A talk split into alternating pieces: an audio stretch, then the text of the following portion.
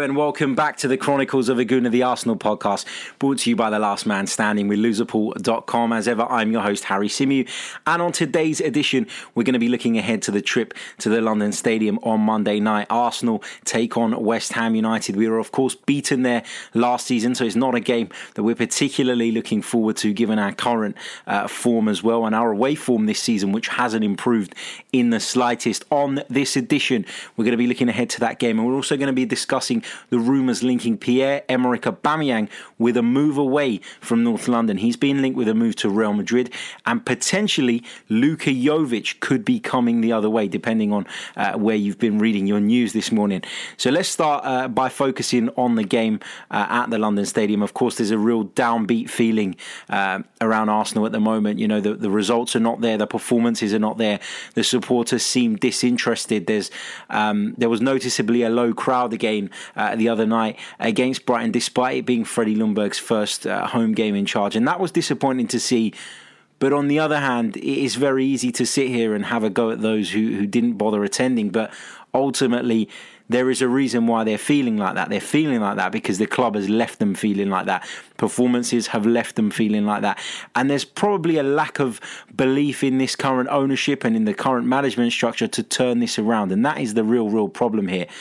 Let's look ahead uh, to West Ham United. Of course, it is you know it's a game that in theory Arsenal should be going into confident of a victory.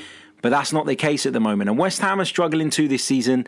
Um, you know, don't forget that. However, with Arsenal, that there is a far greater expectation and there's a huge weight on our shoulders. And going into this game not being the favourites is not the kind of state Arsenal ever want to find themselves in. But unfortunately, we are in that position.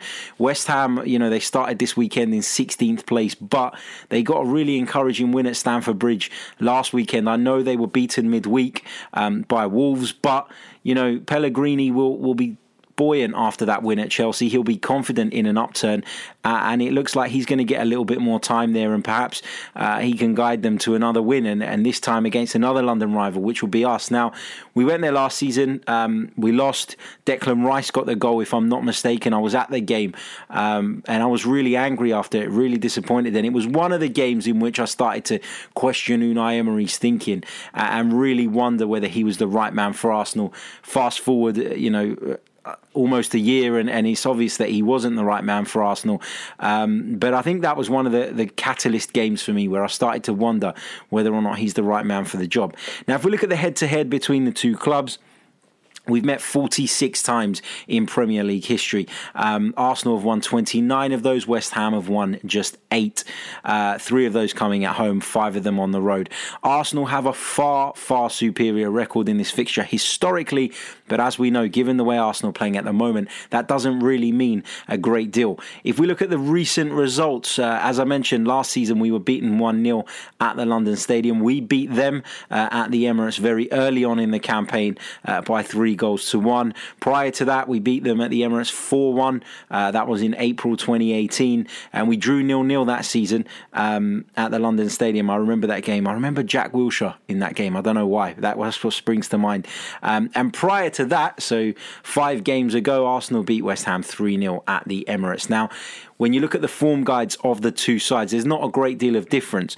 West Ham have lost four out of their last five. Their only win coming, as I mentioned, it, during that trip to Stamford Bridge where they ran, ran out, sorry, 1 0 winners uh, thanks to Cresswell's goal. Arsenal haven't won in their last five, and it consists of two defeats and three draws. The defeats coming at, away to Leicester and at home to Brighton, but of course there were some disappointing draws uh, at home to Wolves, at home to Southampton, and away to Norwich in and amongst that at the start of this weekend, and, and I appreciate that by the time this goes out, uh, there will have been uh, some more Premier League games, and Arsenal could find themselves in 14th or 15th position. But as it stands heading into the weekend, uh, Arsenal are in 10th, West Ham are in 6th, as I've mentioned. Um, we've lost four, they've lost seven, we've won four, they've won four. Arsenal's biggest problem this season has been the number of draws, uh, and we've drawn seven times uh, during this campaign, which is, is not good at all. In terms of top scorers uh, between the two clubs, Pierre Emerick Aubameyang leads the way by an absolute country mile. He's got 10 in the league this season. Uh, Alexander Lacazette is in second behind him with five, and Sebastian Haller has four. Um, in terms of assists, it's actually a couple of West Ham players that are leading the charge. Felipe Anderson um, and, of course, Manuel Lanzini have two. Dani Ceballos has two as well, uh, but he's sandwiched in between those two West Ham players. Now, it's you know it's difficult to go into this game with much confidence given uh, the run we're on. You know it's the worst run that Arsenal have been on for 40 odd years 40 years. And I keep talking about what a dodgy trip it is and how you know it's not going to be easy but equally it's not going to be easy for West Ham United because they're on a terrible run as well. Put that Chelsea game to one side for a moment and their season after starting quite promisingly has actually been a bit of a disaster. Um, we hoped that when Freddie Ljungberg came in, we would see that new manager bounce. Uh, and at the time of recording, Everton have just beaten Chelsea. And guess what? They had a new manager bounce. We haven't seen that yet uh, with Freddie Ljungberg. And I appreciate that the situation got pretty dire by the time Unai Emery was sacked. And maybe we're being a little bit harsh, but I expected to see a bit more inspiration. And I expected to see some of the players almost you know, re-energize and, and feel as though the shackles had been taken off and really push on. But that hasn't happened um, so far anyway. And that's a real concern. And, you know, as far as uh, hiring a permanent manager goes, there's no word on that. And um, I'm not quite sure how to read the situation. Are we struggling to attract those that are on our shortlist because of uh, the direction in which we're traveling, because of the limited funds, if you're believing those reports? Or are AFC actually in the process of doing a deal, and that's why everything's gone so quiet. That's why they're being so discreet. We heard the other day that there was a 14 man shortlist. It's not a very short list, if you ask me.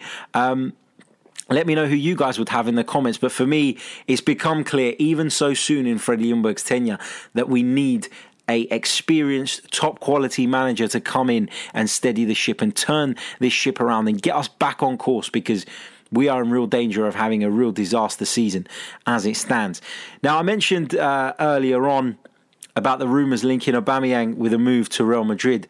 Um, and there are lots of fans talking about this on social media saying it's time to cash in on him. Let's get rid of him. Um, you know, he won't sign a new contract. Last year will be his last year.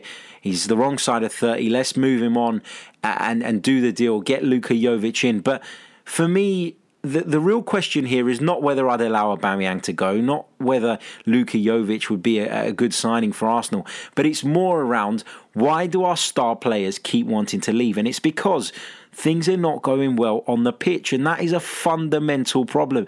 You can talk about the profit and loss sheets, and Arsenal announced that they'd actually made a loss this time around pre tax, um, from what I understand. I haven't looked at the figures properly, but when I had a glance earlier, that's what I saw.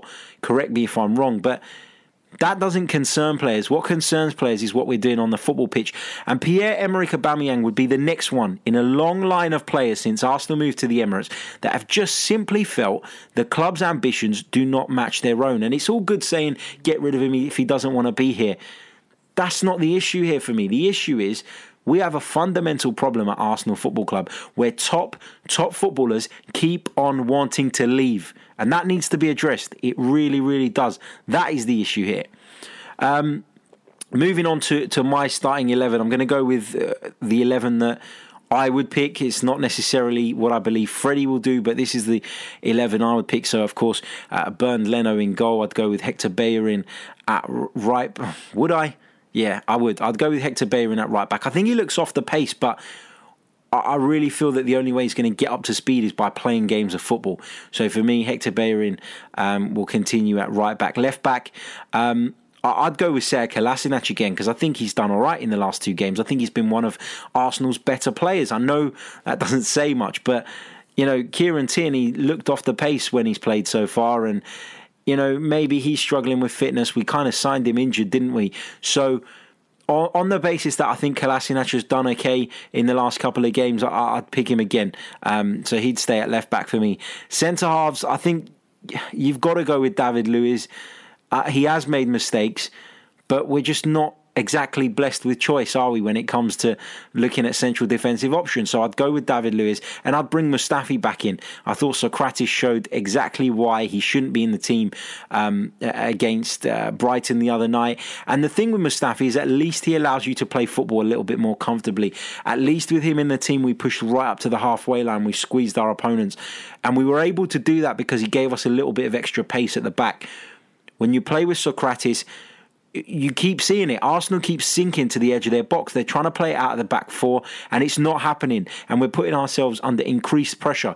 When I saw Sokratis back in the team the other night, it was as though I was watching Unai Emery's side again, and that was really, really disappointing. So my back four would be Bellerin, Mustafi, Luiz, and Kolasinac. In the midfield, I continue with Granit Xhaka because he's been probably Arsenal's best player in the two games since he's returned. So for me, Granit Xhaka's got his head down. He's doing the simple things right. He's put all that shit to one side. Nice to see that there haven't been fans getting onto his back um, at the Emirates Stadium because for me, it's water under the bridge. It's done. We're in dire straits. We need all the help we can get. So for me, Granit Xhaka starts um, alongside. I'm going to go with Lucas Torreira again, and I, I didn't think he was great uh, the other night, but I feel like those two give us the best balance and they need to form some sort of partnership and that's only going to happen if they play together. And I didn't really think that they were the problem uh, against Brighton on Thursday so I'd continue with those two. Um, further forward I'd go with Mesut Ozil.